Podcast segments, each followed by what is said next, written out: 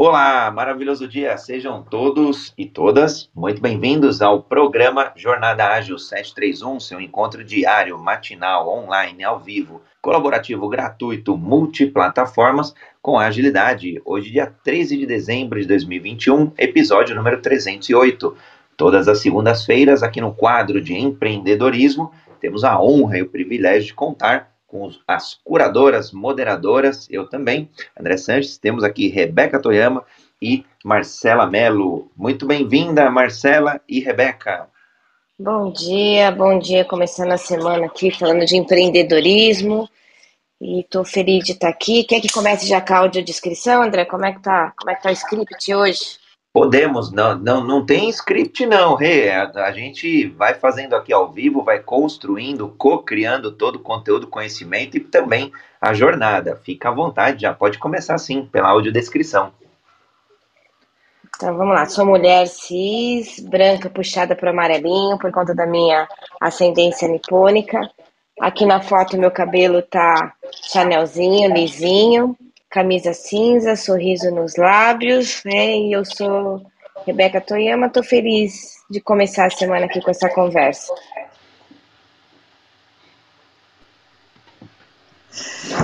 Bom dia a todos. Melhorou meu áudio? Tirei o fone agora. Tá perfeito, Má. Ah, que bom. Eu sou Marcela Mello, sou sócia, sou sócia administradora da Academia de Competências Integrativas, né? Na minha foto, É, eu, eu sou uma mulher, tenho cabelos loiros, na foto estou de blusa preta, com um fundo de uma paisagem ali de, de mato verdinha, né? E hoje a gente está aqui para falar um pouquinho de empreendedorismo, vou trazer um pouquinho mais da minha experiência, né? A gente continua no tema de empresas familiares, família ágil, então vamos trazer aí tudo que a gente pode contribuir para essa segunda-feira, começar a semana muito bem. Muito bacana, Mai, Rê. Eu sou André Sanches, brasileiro com orgulho, homem cis, pele branca, olho castanho esverdeado, cabelo curto castanho, estou numa foto vestindo uma camiseta preta e um fundo azul degradê.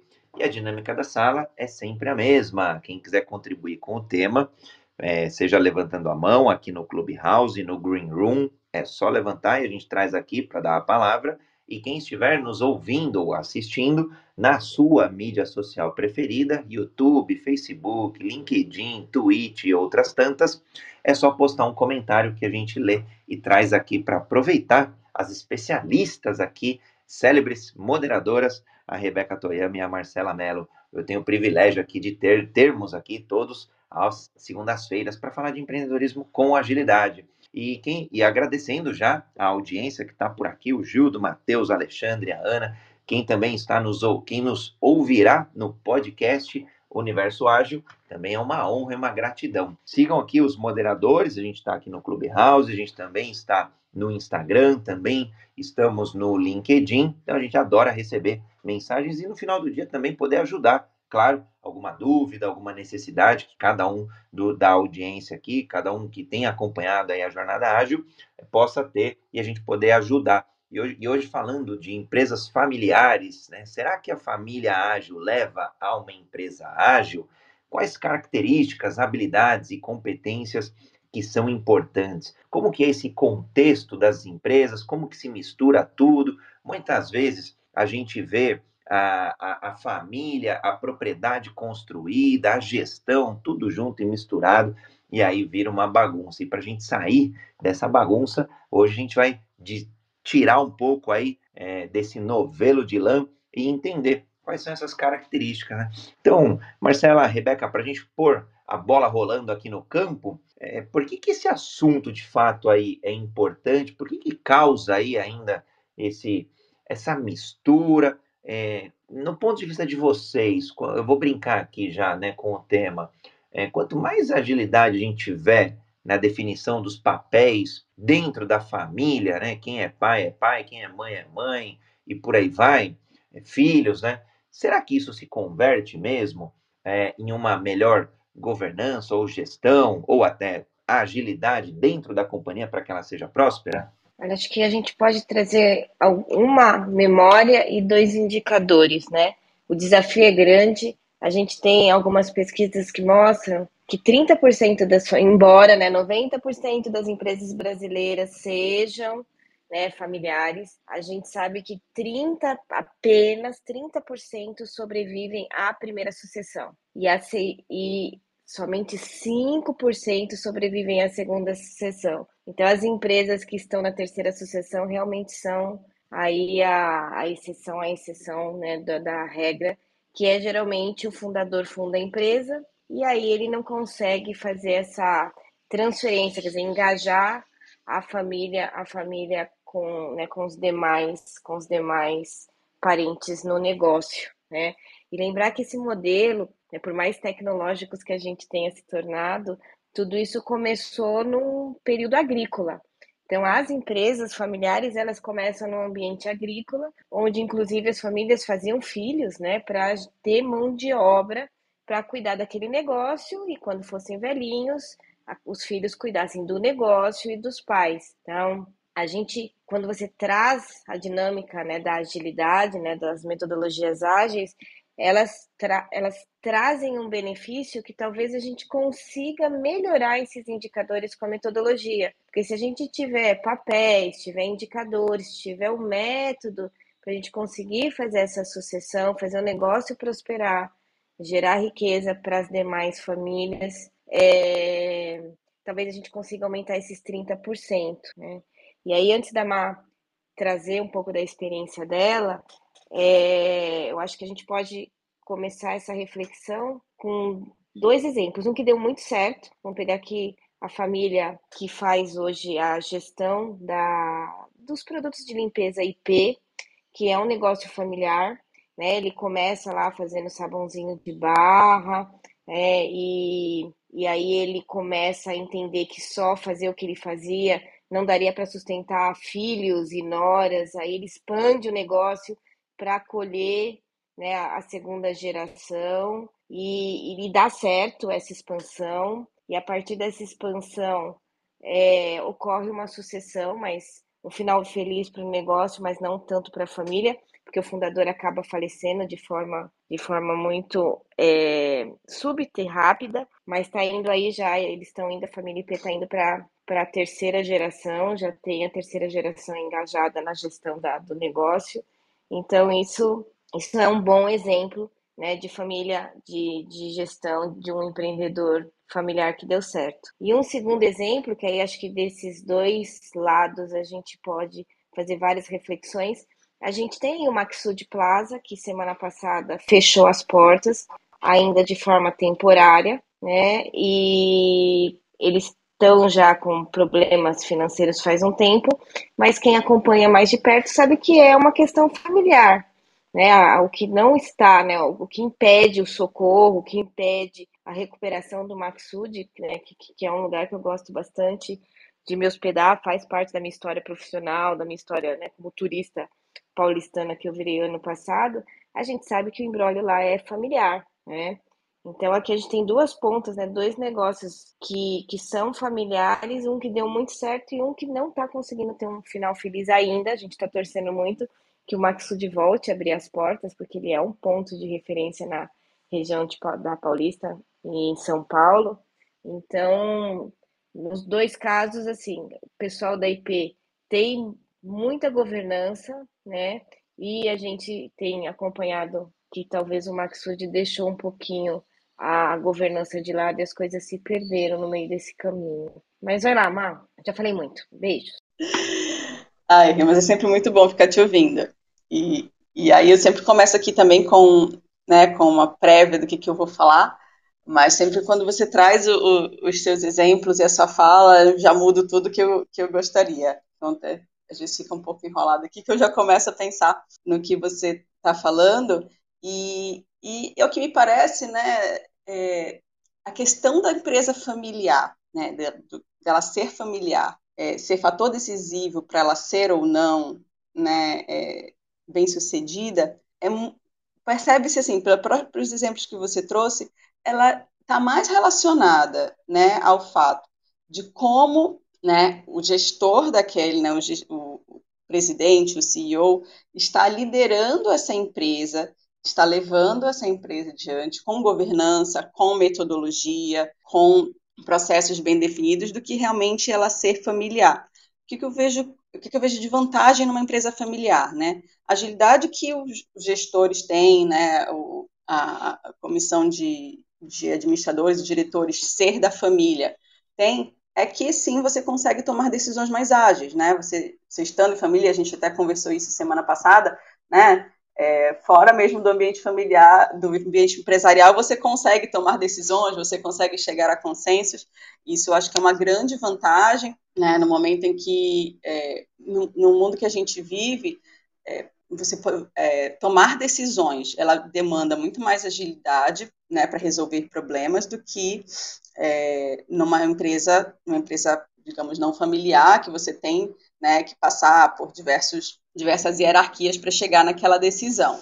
Então, eu acredito que isso é uma grande, é uma grande vantagem, né, de uma empresa familiar, além é, de outra vantagem que eu vejo, que é o, a cultura da, da empresa. Né? Então, assim, se é, a, se é uma empresa familiar, você tem ali, né, é, acho que muito mais engajamento em termos, em termos culturais, porque ali acaba sendo, né, A susten- o sustento de uma família, né, e de várias outras famílias, então o ambiente acaba se tornando, eu acredito que mais engajador, mais motivador. No entanto, isso quando você tem uma liderança saudável, né, um, uma governança dentro da empresa, como a gente falou, processos e, e métodos bem definidos que levam essa empresa a, a, a uma boa gestão. No entanto, é, o, o inverso também é, é muito muito desproporcional, porque se você não tem, né, um bom gestor, um bom líder, primeiro que você não consegue engajar nem a sua própria família, agir junto com você, e aí a gente tem, né, esses problemas de sucessão. Então você tem, é, na minha própria, na, na minha própria empresa, né, familiar, é, a gente já tem esse problema, não é mais minha, mas continua sendo do meu ex-marido, então é, eu meus filhos não têm interesse em manter a empresa, né? Não têm interesse em seguir na empresa. Eu mesmo optei por sair da empresa é, quando, quando a gente se separou. Então, claro, por motivos pessoais, mas também por, por questões de gestão e de administração da empresa. Então, você percebe que, pelo menos a minha percepção, é que dependendo de como você é, gere a empresa, ela pode sim ser bem-sucedida ou não. E o fato dela ser familiar pode ajudar ou não, né? Dependendo da sua gestão. Então, para mim, o fato mais relevante aí é a forma como você vai gerir. E sim, acredito que as, metodologi- as metodologias ágeis podem ajudar e muito a melhorar a governança e os processos de dentro de uma empresa, de uma empresa familiar. Muito, muito legal, Má, você trazendo esse contexto. Olha como é um case legal para a gente explorar, porque acaba misturando, de fato, tudo, né? A, a família mesmo, né? O, o casal, filhos, acaba misturando gestão da empresa, acaba misturando a própria propriedade, sejam ações, cotas, o, o patrimônio ali constituído pela empresa, e, os difer- e, e a, isso, de fato, acaba misturando muito, né? Principalmente essa confusão. É, a gente tá, eu e mais um amigo, a gente está fazendo uma consultoria em uma empresa que é justamente familiar, e a gente está nessa etapa de desmembrar, de dar mais clareza, porque não tem, é, é engraçado porque a gente, não nessa empresa, mas em, em outras, a gente ainda ouve é, dentro do ambiente corporativo, empreendedor, olha, não é para você falar assim com o seu pai, peraí, mas... Agora aqui a gente está num contexto da empresa, não estou falando eu, filho, com o meu pai, ou eu, filho, com a minha mãe. Eu estou falando com um, um, um diretor, ou eu estou falando com um gestor, ou estou falando com é, o conselho da empresa. Então, é muito comum ainda é, essa mistura de papéis, principalmente no começo das empresas. E o contrário também, a gente está dentro de casa, então fala assim, não, isso daí é responsabilidade sua e o assunto é a empresa. Claro que dá para falar da empresa dentro de casa e vice-versa, mas a gente precisa separar ali muito bem o contexto, muito bem os papéis e, e o, o, o, o, a estrutura da conversa. Não, então tá bom, você quer dar um feedback aqui como é, na, na família? Então a gente esquece aqui a empresa, se você entender oportuno que você quer falar agora aqui, mas você, você vai falar de pai para filho e não aqui no, na nossa relação. E é, e é bem bacana porque começa a ter, né, Mar, você trouxe aí, é, tem gente da família que é proprietário, mas não, não faz a gestão, ou tem gente que é, é, faz a gestão da empresa, ou executivos, né, empreendedores que estão na empresa, mas não tem vínculo com a família, e, e tem membros da família que trabalham na empresa e tem cotas, tem ações, e tem membros da família que tem ações e cotas e não, não trabalham, não fazem a gestão. Então, quando a gente começa a trazer clareza para esses quase nove aí possibilidades, né? São, é, deixa eu lembrar, uma, duas, três, quatro, cinco, seis, sete, mais ou menos de sete a nove ali possibilidades, né? Olhando aí esses três círculos, família, gestão e propriedade, a gente consegue entender onde que a gente está posicionado. E aí, quando a gente fala de métodos ágeis, claro, tem uma série de metodologias, mas a gente vai falar de uma governança que traga mais agilidade, a gente vai falar de indicadores, por exemplo, a, a Rebeca trouxe aí vários indicadores que são é, que legais para a gente poder explorar. Então, quais indicadores, quais objetivos, resultados chaves a gente vai colocar no nosso negócio para a gente crescer. E, e eu tenho visto é, esse assunto, né, dado que é, a, a, tem um livro, vou deixar um livro aqui bem bacana, Os Segredos das Famílias Empreendedoras, o que pode impulsionar o sucesso dos negócios na próxima geração. No final, é, é do, do John Davis. Ele é, ele é um, um, um diretor da Cambridge e, e estuda empresas familiares. Ele é professor da, da Harvard School. Ele é colunista lá da H S M Management e, e ele, nesse livro aqui, ele traz um pouco do, dos motivos ali das empresas familiares terem mais sucesso do que outras empresas. E quando a gente olha, né, as estatísticas do Sebrae, quando a gente olha o tempo médio de vida das empresas, a gente vê que esse tempo médio está diminuindo. Ah, em mil novecentos e oitenta, mais ou menos, as empresas, né, pegando as empresas do Standard and Poor's, lá o S and P quinhentos, mais ou menos, acho que era trinta e cinco, quarenta anos, é, é, acho que era trinta e cinco anos, que as empresas, em média, daquele índice, elas sobreviviam, ou seja, um tempo médio aí de trinta e cinco. Atualmente, é por volta de vinte, então quase que caiu pela metade. E, e projeções para dois mil e trinta levam a doze o tempo médio de vida dessas empresas. Ou seja, as empresas, é, é quase que uma briga, né? Quase que, lembrando aí a teoria da evolução do Charles Darwin, é uma briga pela adaptação, pela agilidade em se manter perene aí, competitivo, em se manter é, no jogo aí, crescendo. Porque a empresa está crescendo, ela está morrendo, só tem esses dois caminhos. E empresas familiares têm se destacado, então por isso eu achei bem bacana quando a gente trouxe esse, esse assunto no contexto aí do, do empreendedorismo, por causa de, dessa diferença. O que, que será que elas estão fazendo, né? Por mais que tem vários desafios, a Rebeca trouxe aqui, ou a, a Má também, né?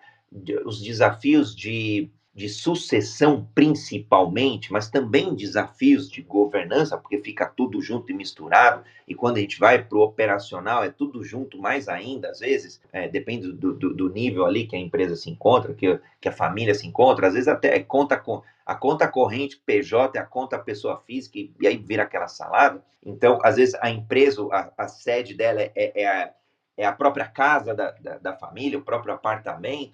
Então, conforme vai crescendo, a gente vai desmembrando. Mas tem sido aí vários cases é, de estudo mesmo. Então, que a gente aprenda aí a desenvolver novos negócios. E, por que não, um mar de oportunidades aí que nós mesmos, com, a no, com as nossas famílias, a gente possa empreender e, e criar negócios aí prósperos. Então, achei bem, bem oportuno o tema aí e, e já os principais pontos aí que a Rê e a Marcela trouxe. Agora, eu vou, vou abrir aí para vocês complementarem. Rê e Mar. Bom, a gente está vindo de um final de semana muito familiar, né? Eu vi que foi aniversário da Amanda, feliz aniversário para Amanda, vocês estavam lindos lá, foi isso, certo? É... Isso, trinta e cinco anos da Amandinha, celebrados com muita honra aqui, muita, muita alegria. Tá, então um abração na Amanda, e eu comemorei, né, os noventa anos da minha avó.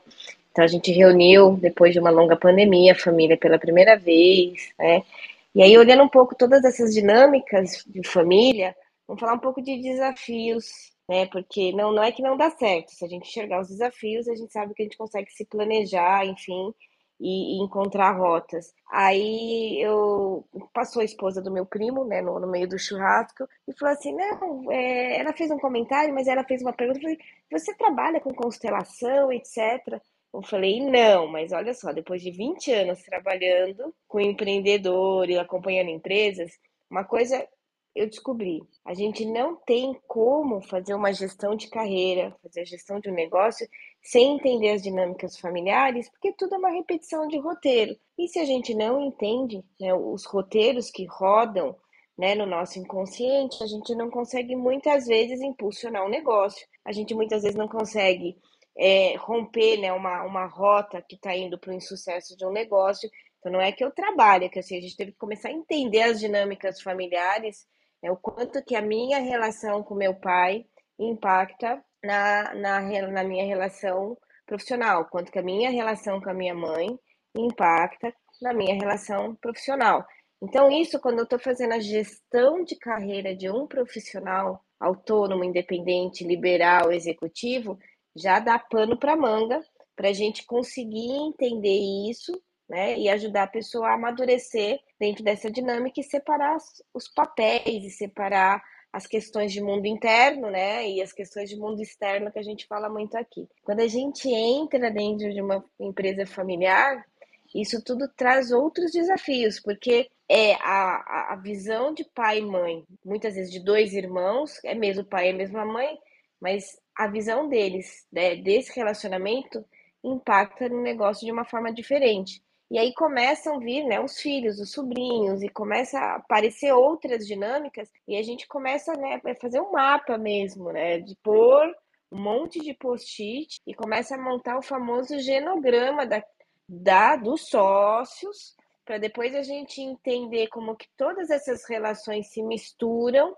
para entender a, o que isso está impactando nos resultados do, do negócio. E na nossa, né, na, na nossa metodologia na C I, a gente tem, né, um cuidado ou um diferencial de entender as dinâmicas inconscientes, que é noventa por cento do, do que rola no nosso cérebro é inconsciente, né? E se vocês querem brigar, eu falo, quer brigar comigo, né? Os racionais ficam bravos comigo. Mas assim, vamos começar, começa a brigar com Freud, né? Porque é ele que começou com essa parada lá atrás, até hoje a gente tem investigado muito isso, a neurociência trouxe aí uma, um monte de descoberta. Mas no fundo, no fundo, o nosso software interno, ele, ele roda noventa por cento de forma autônoma. Se você tem um pouquinho mais de autoconhecimento, você vai ter talvez acesso a dez, vinte por cento, enfim, mas de modo geral dez por cento.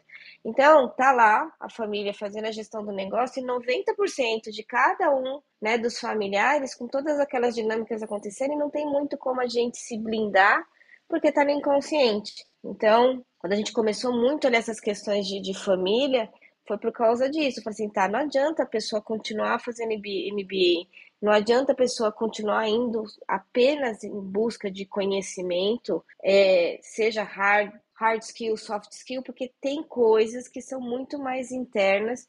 E aí foi quando eu comecei a me aprofundar nessas dinâmicas familiares para fazer esses, esses mapeamentos e ir desarticulando esses nós, trazendo roteiros repetitivos, fazendo, nossa, eu nem sabia, realmente, né, meu avô tinha, né, aconteceu isso lá atrás, e a gente está repetindo aqui a história, olha, a gente teve uma falência lá atrás, a gente teve um divórcio que acabou acontecendo, e aí a gente começa a ver que a vida, né, ela é feita de ciclos, e aí foi isso que, voltando aqui para a conversa da, com, a, com a minha...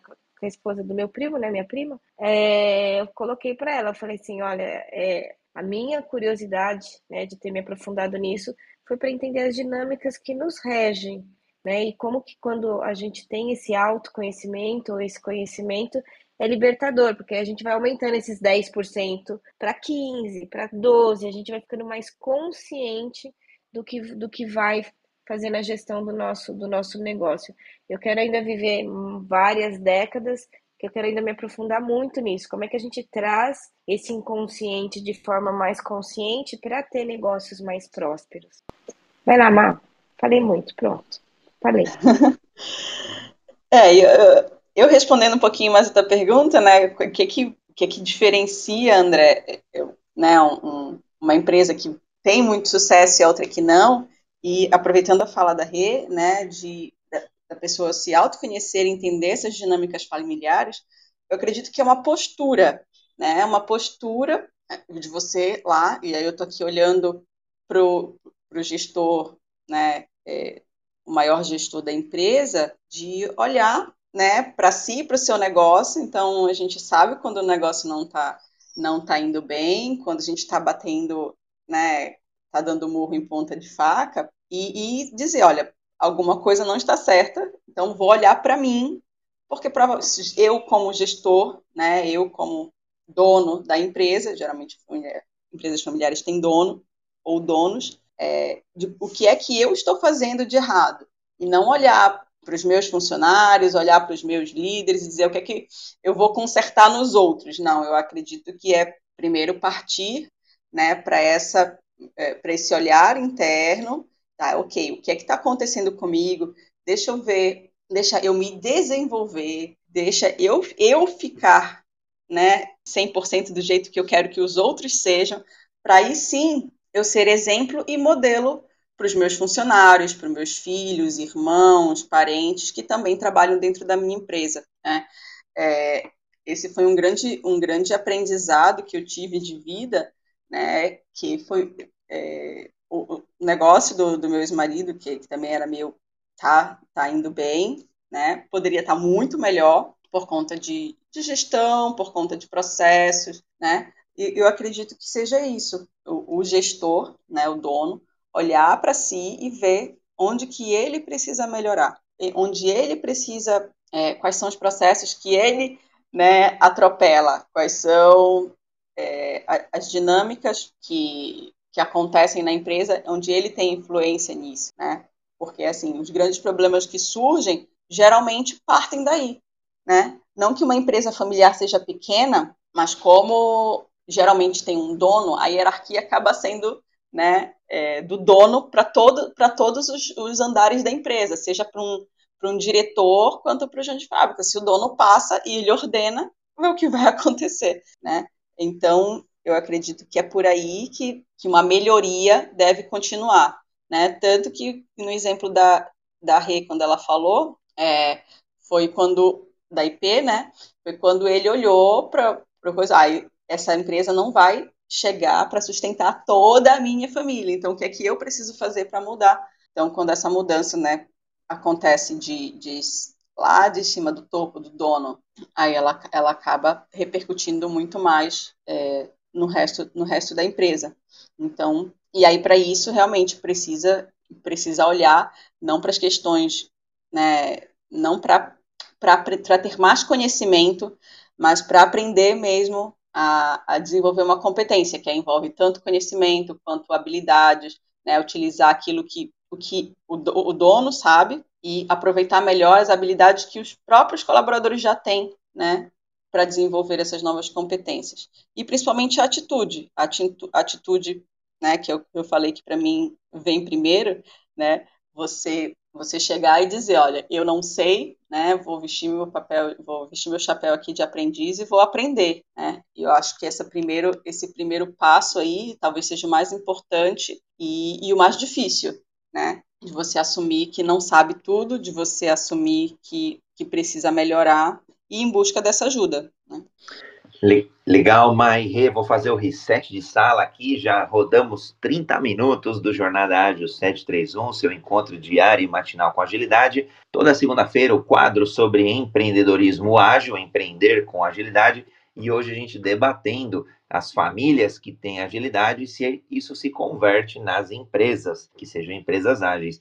E a gente já falou aqui dos desafios, da governança, a gente já falou da importância principalmente das relações, do autoconhecimento, e aí acho que a, a Marcela trouxe um ponto muito bacana aí junto com a Rê, que é a questão da gente se conhecer mesmo, nossas fortalezas, nossas fraquezas, as necessidades que a gente tem em termos de desenvolvimento.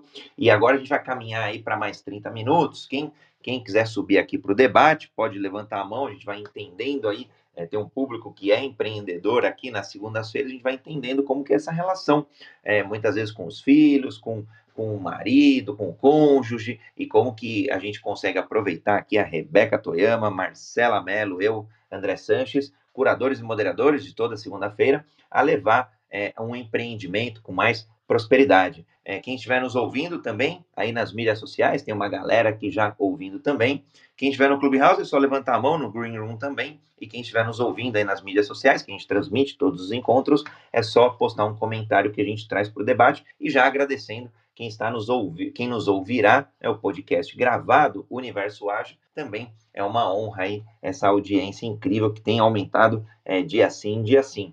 Eu tenho uma provocação, acho que com base no que a Marcela e a Rê trouxeram.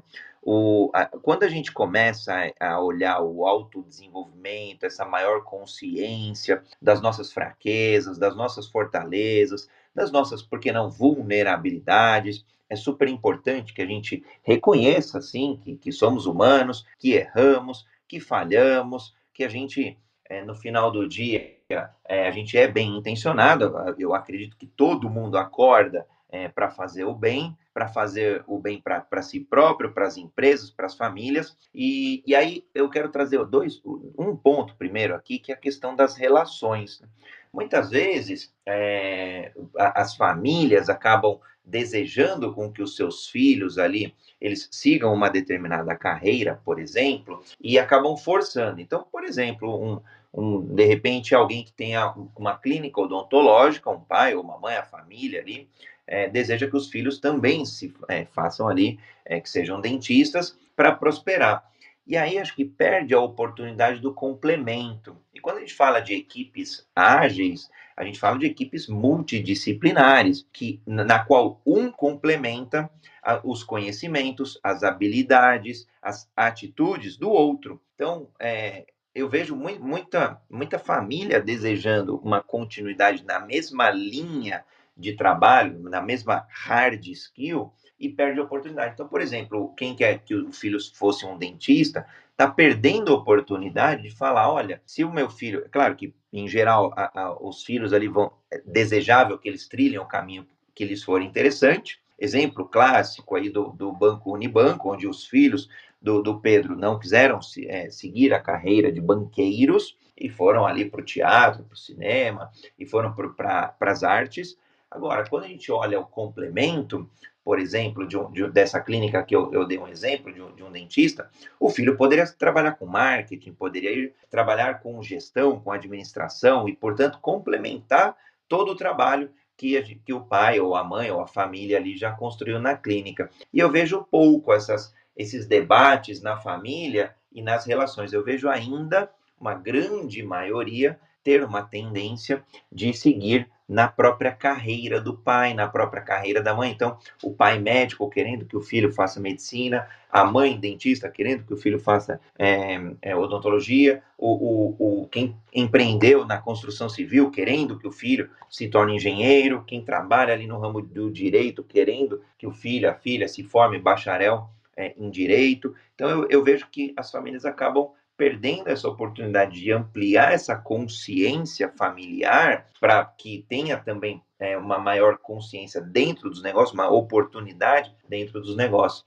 Então, queria ver, Rê e Má, o que, que vocês têm aí é, dado de suporte, o que vocês têm visto, isso ao longo aí das últimas décadas é, tem diminuído, ou, ou ainda a gente tem um, está enraizado ainda essa relação familiar de seguir os fundadores, seguir quem iniciou aí o, o empreendimento. Ó, vou falar um pouquinho de dinâmica primária, que é a nossa relação com os nossos pais. É, eu comecei, André, a olhar para isso quando eu comecei a perceber que a, o apego ou a refutação por determinadas carreiras estava muito relacionada à carreira dos pais. Aí eu comecei, quando eu comecei a olhar para isso. Então você imagina, se eu tenho uma boa relação com meu pai ou com a minha mãe, eu vou me apaixonar por tudo, vou me encantar por tudo que aquela pessoa me oferece. Carreira, estilo de vida, hábitos de leitura. Agora, se eu tenho alguma restrição, né, eu estou triste, quer dizer, por algum motivo, né, me rebelei contra meus pais, tudo que aquele adulto me oferece, carreira, literatura, estilo de música, eu...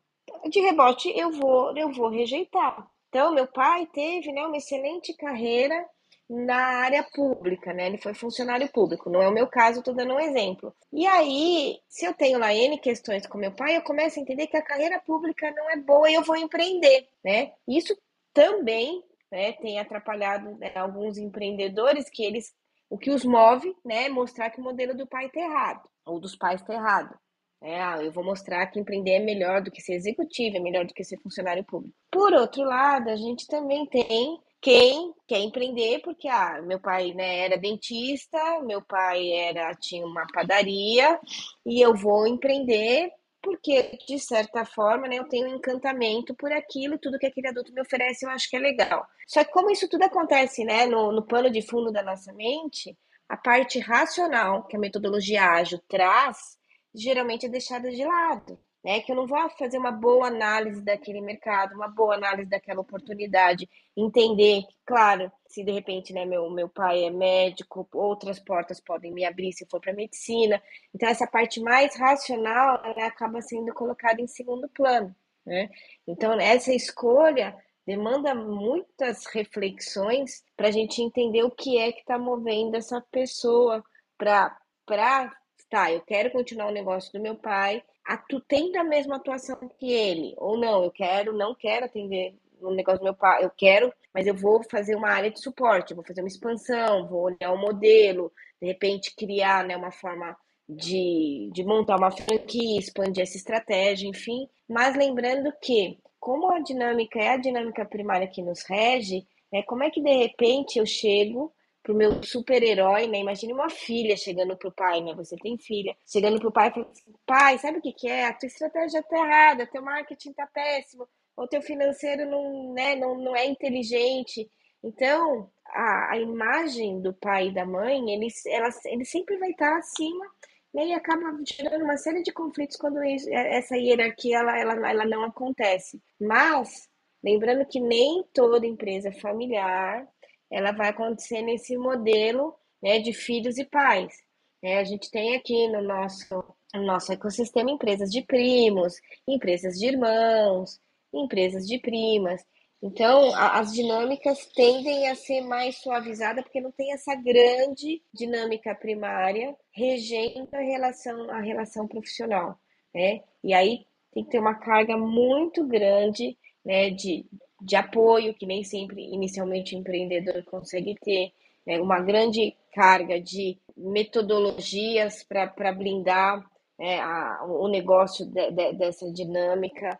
Então, o, o que a gente observa, e aí tá para passar a bola para a Má e trazer uma coisa bem prática, que assim, quando as necessidades da família, né, elas são consideradas, quando as necessidades dos familiares são consideradas, o negócio tende a prosperar. Quando você ouve, né, o, o relato do, do fundador da I P, todos os movimentos, principalmente do fundador, foi sempre olhando, putz, a família vai crescer, a gente vai ter que sustentar mais gente, ai, a família vai crescer, chegarão netos. Então, a, as necessidades individuais de cada familiar, ela também ela é discutida, não só, né, a necessidade do mercado. E aí a gente vai para aquela regra de ouro, né? Quando eu consigo unir as necessidades internas do negócio com as necessidades externas do mercado, aí eu consigo encontrar um modelo, isso para a empresa familiar ou não, né? Mas acho que a Má também pode complementar um pouquinho essa, essa reflexão. Ó, eu quero... aproveitando que a gente está já nos últimos minutos, eu quero trazer exemplos, né? Eu vou trazer exemplos familiares é, sobre toda essa dinâmica. Acho que primeiro, para, né, trazer um pouquinho o que a Rê falou, é a família, a família da minha avó materna, tá? O meu tataravô, ele era médico, muito bem sucedido, ele veio do Maranhão aqui para o Pará, né? E era muito bem sucedido aqui até o momento em que ele faleceu. Desde que ele faleceu, o filho dele, que era meu bisavô, ele, ele estava seguindo os passos do pai, né? Então, ele estava também, né, estudando para medicina, para também seguir os, os caminhos do pai. Só que, quando o meu tataravô faleceu, o sócio dele, que não era da família, era um outro amigo dele, sócio, médico, é, passou, passou a perna na minha avó, na minha bisavó e todos os filhos. Não, na minha tataravó, né?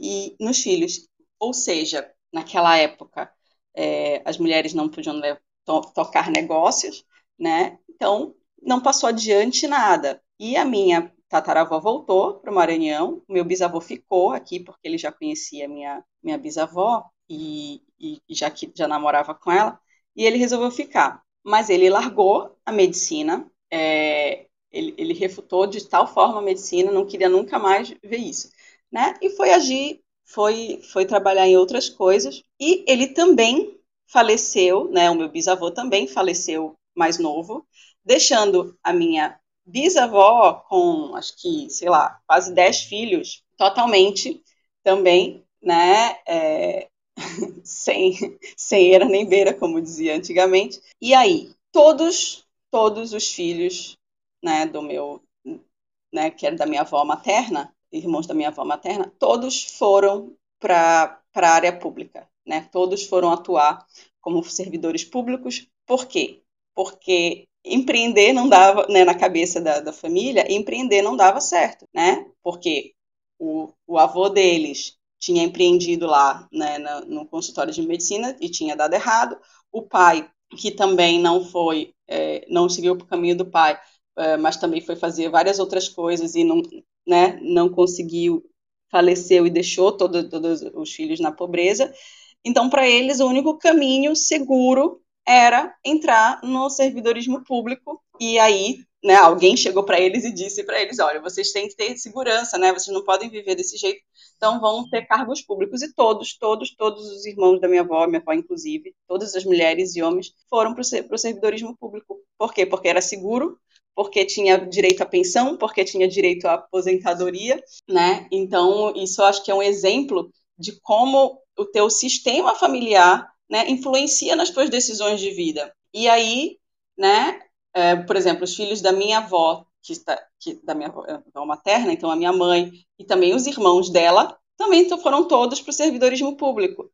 Então, assim, acaba, né, é, é, porque se torna algo na família que é, é, é como a gente chama, inclusive, é, inclusive no nosso, no nosso programa de bem-estar financeiro, que aí eu lembrei muito dessa, dessa questão quando eu fui fazer meu genograma, que é isso, né? Todos precisavam de segurança e, para isso, foram tomando decisões ao longo da vida, prezando isso. Por quê? Porque lá atrás, então, por mais que tivessem pessoas que quisessem empreender, por mais que tivessem pessoas que quisessem fazer outra, quisessem fazer outra coisa, para eles o único caminho viável, por conta da história familiar, era se manter no servidorismo público, né? Então, assim, ah, não, mas eu não quero fazer, eu não quero estudar isso, eu não quero fazer faculdade. Não, mas você tem que fazer faculdade, qualquer faculdade que seja, isso foi dito para minha mãe, você tem que fazer qualquer faculdade que seja para você conseguir um, um, um cargo público de, de nível superior, e aí você faz o que você quiser. Né? Então, foi muito, foi muito, acho que eu queria contribuir com essa, com essa história, porque eu acho que é um belo exemplo de como a tua família, né, o teu histórico familiar. E engraçado é que, assim, a minha mãe não, não tinha ciência dessas questões antes de eu fazer o genograma, né, e, e, assim, foram conclusões que eu fui tirando conforme eu fui estudando a, o que aconteceu com os meus antepassados, né, da família do meu pai já tem um, todo um, um, um segmento de, de empreendedores que não deram certo, né, é, e, e ainda assim existe aquele negócio de honrar que um negócio, precisa ter um negócio. Então, por mais que às vezes as pessoas não tenham habilidade de, de, ter, de tocar um negócio, ela quer ter um negócio, né? E provavelmente vai agir e, e, e gerir o negócio dela conforme os antepassados faziam, né? Para não dar, porque também não deram certo. Então, é, como, como a gente falou aqui, tanto olhar para essas relações passadas, quanto tomar essa postura, essa atitude de, ok, deixa eu ver o que é que está de É, errado, deixa eu, deixa eu me analisar para ver o que, que eu estou fazendo, né, a respeito dessa, dessas questões e que, o que está me levando a decidir se sou eu mesmo, meu racional, ou se é toda essa bagagem, né, de histórico familiar. Muito legal, Reimar. Acho que a gente, quando olha a questão do, da, da sucessão, né, o, o quanto que tem cada um dos interesses, o quanto que está alinhado, esse, esse genograma que vocês comentaram, eu, eu até é, acho que vale a, a gente, ao longo da semana, fazer algum post ali, compartilhar um pouco aí desse material. E aí quem quiser também conhecer um pouquinho a A C I, o trabalho, o trabalho incrível da A C I, eu vou pôr o link aqui é, do site de vocês, academia traço a c i ponto com ponto b r. Vale a pena conhecer o trabalho da, da Rebeca, o trabalho da Marcela. E acho que a gente podia fazer conjunto colaborativamente. Aliás, Jornada Ágil é sempre colaborativa, então a gente não, não basta só falar, a gente tem que fazer, né? Walk the talk. É, acho que dá para fazer algum post aí nas mídias sociais, Instagram, LinkedIn, coisa do gênero, para a gente poder mostrar um pouco desse genograma, mostrar um pouco é, desses três círculos que, que o, o John Davis ele acaba trazendo, né? De... É, das empresas, da parte da gestão, da parte da família, da, da parte da empresa mesmo. E aí eu lembrei do, do, da matriz dos três horizontes de inovação e de crescimento, e óbvio, cada empresa, todas as empresas, principalmente as familiares, querem fazer esse crescimento. Quando a gente olha os três horizontes, muitas vezes a, a empresa está olhando só o agá um, que é ali a manutenção do negócio mesmo, é o caixa, é, é pagar as contas, tá em um nível inicial. E, e, e, a, e as famílias, né, principalmente os fundadores, não olham para frente o horizonte agá dois, que é, são novos negócios, negócios emergentes, e a Má trouxe a expansão, então vou pegar uma filha ali é, que vai cuidar da expansão, um filho que vai cuidar da expansão dos novos negócios, é, através de e, alguns modelos de negócio, né, que pode ter franquia, pode ser licenciamento de marca, tem vários modelos de negócio vigentes, e depois negócios genuinamente novos, né, num agá três, onde, onde a gente tem um, um, as inovações, as disrupções acontecendo. Então, acho que dá para a gente misturar esses três elementos, fica bem bacana olhar é, os três círculos de uma governança mais ágil dentro das empresas, para que isso dê clareza de papéis a donos, acionistas, executivos, familiares e por aí vai. Gosto bastante desse modelo dos três círculos.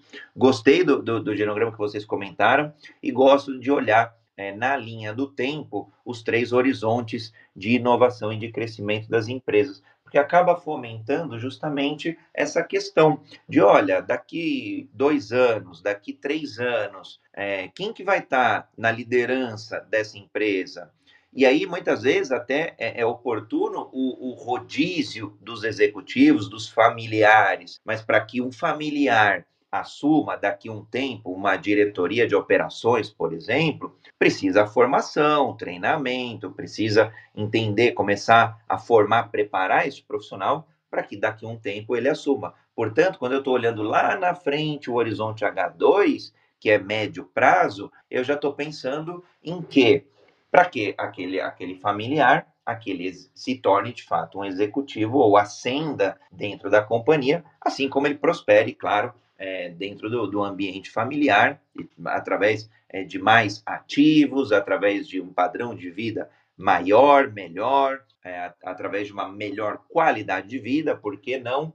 Muitas empresas familiares no começo têm uma qualidade de vida, um equilíbrio ali deteriorado, porque você está... É, tem uma energia muito grande para tirar a empresa do zero para o um. E depois, a hora que a empresa está rodando, aí você tem a dificuldade, a energia, então, de trazer escala. E aí sim, em algum momento ali no agá três, a gente começa a pensar é, em, em tirar um pouquinho o pé do acelerador, em curtir, é, muitas vezes, aí a terceira geração vindo, então, netos, bisnetos, é, filhos também, por que não? Então, acho que vale olhar sob esse prisma, É, é, do, dos três horizontes, ponderando o negócio mais família. Então, vou, vou nos provocar aqui, Marcela e Rê, para a gente fazer algum artigo aí no LinkedIn, para a gente fazer algum post aí no, no Instagram, na, no Facebook, nas mídias. Então, acompanhem aí a Rebeca, a Marcela, eu, nas mídias, que acho que a gente vai é, colocar aí alguma coisa em termos de conteúdo, algo que eu acho que dá para ser inovador aí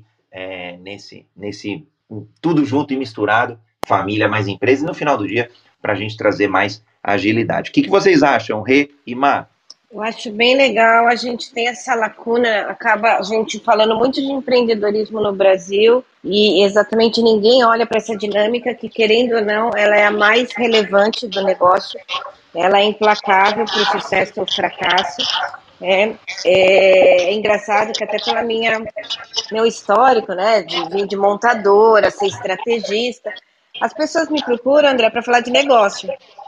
Aí não tem jeito. No terceiro, quarto encontro, a gente já está nesse tipo de papo, porque ela percebe assim, ela já fala dois, três idiomas, já visitou todos os continentes, já fez M B A, já fez imersão não sei aonde, e ela fala, eu não, eu não, a coisa enrola, enroscou aqui. Né? E é esse tipo de caso que vem aqui, né? Tudo que enrosca, minha mãe me chamava de curva de rio. Aí a gente começa, não, ok, a gente vai começar por indicadores, a gente vai começar por modelagem, vai começar de estratégia, mas a Má sabe, chega na terceira, quarto encontro, aí a gente começa a achar aonde que está morando a indefinição da estratégia, a indefinição do produto, o resultado que não entra no caixa, aí a coisa começa a acontecer. E no final, geralmente as pessoas falam assim, meu, eu te procurei para falar de números, e agora você sabe de toda a minha vida. Então vocês percebem que eu sou muito discreta na minha fala, porque eu acabo tendo acesso a conteúdos muito, muito, muito, muito íntimo das pessoas, para a gente desenrolar isso e desenrolar o negócio. Então, eu sempre tomo muito cuidado, e é muito normal, né, falar A, B ou C, e fulano conhece ciclano, um comentário que eu faço a mais, a pessoa já se fala, putz, é o fulano. Então, eu sempre sou muito discreta aqui nas nossas conversas, quando eu trago os exemplos, por conta desse cuidado, né, de, de acabar não expondo ninguém, porque metade do que as pessoas falam comigo não é só a estratégia do negócio, a gente, né, ou da carreira, enfim, a gente tem que falar desse tipo de intimidade, né? A gente fala de dinheiro, a gente fala de sexo, a gente fala de, de plano A, plano B, porque tudo isso, se não tiver, né, um, um bom acolhimento dentro do profissional, vai enroscando, né? E, e aí a gente vai entendendo, né, o que é causa e consequência dessas questões familiares no negócio e na carreira, e a gente vai desenrolando, desenrolando isso. Então, acho que é super pertinente a gente falar disso. O livro, né, que você sugeriu, eu reitero a, a sugestão de leitura, que transgeracionalidade, ou palavra embaçada, ela, ela, a gente precisa olhar para ela, né?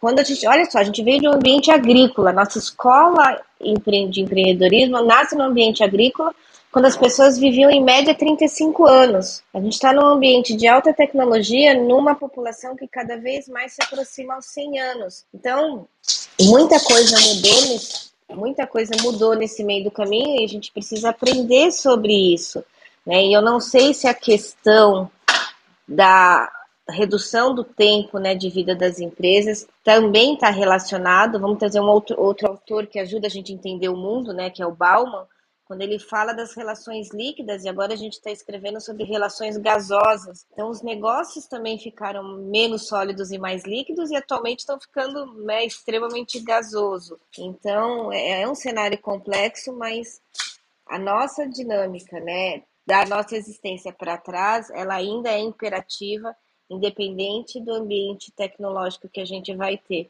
E agora te ouvindo, achei muito engraçado, porque é o que eu passo todo dia. A pessoa, né, vê a gente falando de revolução industrial, né, as competências do Fórum Econômico, e aí quando elas sentam, né, assim, na intimidade de um trabalho individual, elas falam assim, ixi, você me tapeou, né? Daqui a gente não vai falar de nada disso. Também vamos falar disso, mas primeiro a gente vai falar do que realmente importa, que é o que nos trouxe até aqui, né?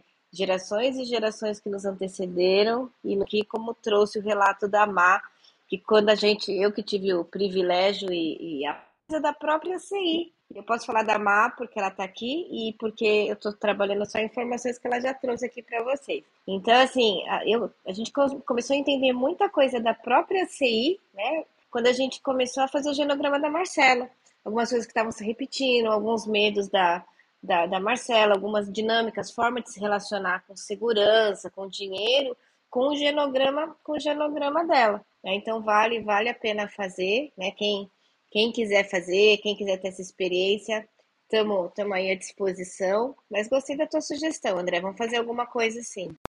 Com certeza.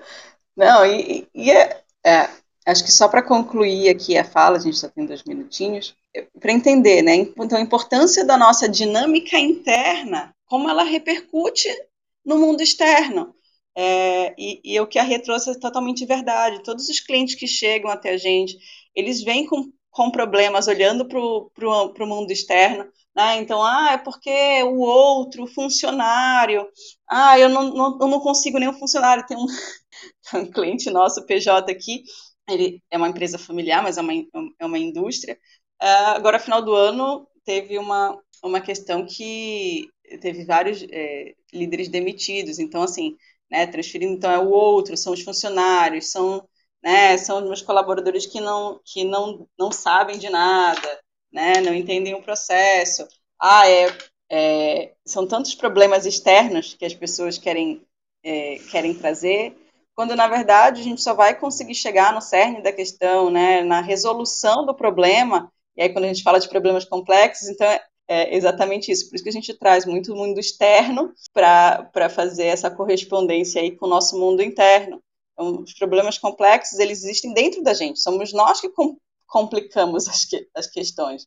Né? Somos nós que, olhe, que temos um olhar para é, aquele mundo que habita fora da gente e, e cria, né, nossos medos, nossas inseguranças. E aí, se a gente não conserta, eu vou dizer consertar, mas não é essa a palavra, se a gente não desenvolver na gente, né, outras habilidades, não desenvolver na gente, não, não passar a conhecer, né? E eu acho que esse conhecimento de, de competência aí é, é nos conhecer, né? Ter conhecimentos de como nós agimos, de como, como é que nós reagimos às situações, a gente não vai conseguir mudar o que a gente quer, né? Seja no nosso ambiente familiar, seja no nosso ambiente empresarial, né? Essa, essa mudança sempre tem que partir de dentro. E aí um trabalho, realmente, como que a gente faz, de olhar primeiro para esse mundo interno de autoconhecimento, para aí sim repercutir no mundo externo, né, com os colaboradores, família e, e seja lá quais outras relações que a gente possa vir a ter. E, Márcia, trouxe um ponto bem legal sobre a questão demissional. Né? A gente, na Jornada Ágil de sexta-feira passada, que é o, toda sexta é o Jornal Ágil, é o Agile Breaking News, nós discutimos sobre um case aí de uma empresa, Better ponto com, onde o C E O convidou novecentos colaboradores para uma reunião no Zoom e, em três minutos, é, fez a demissão ali online, a quente, ferro e fogo, é, com aqueles colaboradores. Então, é, o aspecto demissional também é importante. Eu coloquei até o link aqui para o Universo Ágil, então quem quiser depois é, ouvir os outros episódios através dos players e tal, tem o link aqui dentro do Clubhouse, é, w w w ponto alotus ponto com barra universo traço ágil. Então, lá também tem a, a foto lá de todo mundo, contato de todos os protagonistas ágeis aí dessa, desse grande movimento. E, e é importante a, a, a gente falar da demissão também, que ela seja uma demissão humanizada, claro, independente, porque é sobre pessoas, e que também contemple ali os aspectos familiares, porque se eu estou demitindo, imagina, eu vou demitir um filho, eu vou demitir um primo, vou demitir um, um, um ente querido, um familiar querido, é, do, dentro do ponto de vista de negócios, como preservar, né? Então, por isso que acho que é mais humanizado ainda, porque no final do dia a gente quer preservar a relação familiar, a gente não quer, embora em alguns casos acaba é, havendo aí uma ruptura. Então, muito importante, mas esse ponto que você trouxe é, dos aspectos demissionais que acontecem. Relações, é, elas podem prosperar ou, às vezes, elas podem é, naufragar. Então, seja no, no ambiente da empresa, a relação empresarial, seja a relação profissional, seja uma relação familiar. Então, bem bacana esse ponto. Ah, tá chegando ao fim nosso encontro, fiquei com gostinho aqui, te quero mais, de verdade, tanto assunto bacana pra gente explorar. Vou abrir aqui pra Rei e pra Má fazerem as considerações finais do nosso encontro. Bom, eu já tinha feito minhas considerações finais, eu queria só agradecer a oportunidade de, de colaborar um pouquinho, de, de trazer um pouco dessa... É, dessa minha experiência em empresas familiares e também acho que na nossa experiência com os clientes na C I, para realmente, né, poder ajudar aqui nossos empreendedores ágeis a, a seguir com seus negócios. Então, agradeço por começar a semana desse jeito. Bom, desejo uma semana linda para vocês. Hoje foi bem acontecendo, mas eu acho que entender aí que o negócio familiar, ele tem... Ele tem cinquenta por cento de desafios, cinquenta por cento de oportunidades e vai depender muito, né, de, de olhar, encarar isso. Não é falar assim, ah, é a mesma forma de, de tocar um negócio, né? Então, acho que, que, que é uma dinâmica que a gente tem que olhar, né? São as maneiras empreendedoras. E para mim é um privilégio estar aqui podendo tecer e falar desse assunto que é tão relevante para a economia e para as famílias, né? Se noventa por cento das empresas são familiares, isso quer dizer que tem bastante pai, mãe aí, bastante engajado nessa temática. É... Então não são só empreendedores, né? Estamos falando de famílias também. André, parabéns por, por mais esse, esse programa e linda semana para todos aí. Maravilha! Bom, tô agradecer aqui a audiência que ficou até o final do programa, muito honrado pelo prestígio de vocês, pela atenção de vocês, quem nos acompanhou aqui também, tô olhando aqui os números do, de quem tá aí nas transmissões, YouTube, Facebook, é, LinkedIn e por aí vai. É, é muito gratificante essa audiência que sempre está nos motivando aí a seguirmos em frente com o programa, a seguirmos em frente, levando aí é, a agilidade como um meio para que as pessoas, para que as empresas e, e hoje para que as famílias também tenham muita prosperidade, muito sucesso. Quero agradecer Rebeca Toyama, Marcela Mello e eu, André Sanches, aqui, no, nos, os curadores e moderadores de toda segunda-feira, quando a gente fala de empreendedorismo, com agilidade. Uma honra aprender, Rebeca, Marcela, com vocês. Eu tomei nota de tanta coisa aqui que acho que dá, dá para escrever, de fato, um artigo aí. Vamos, vamos se provocar, acho que vai dar bastante liga esses elementos que nós trouxemos aqui. E convido a todos a seguirem os moderadores aqui no Instagram, no LinkedIn, fiquem à vontade e para até nos procurar, para darmos aí um próximo passo, alguma ajuda que vocês entendam oportuno. E nos vemos, no, e no, o Empreendedorismo Ágil, nos vemos na segunda-feira que vem e amanhã continua Jornada Ágil sete três um, seu encontro diário e matinal com a agilidade. Segundou, Rê, segundou, uma beijos e abraço a todos. Beijo de valinhos agora, André, beijos.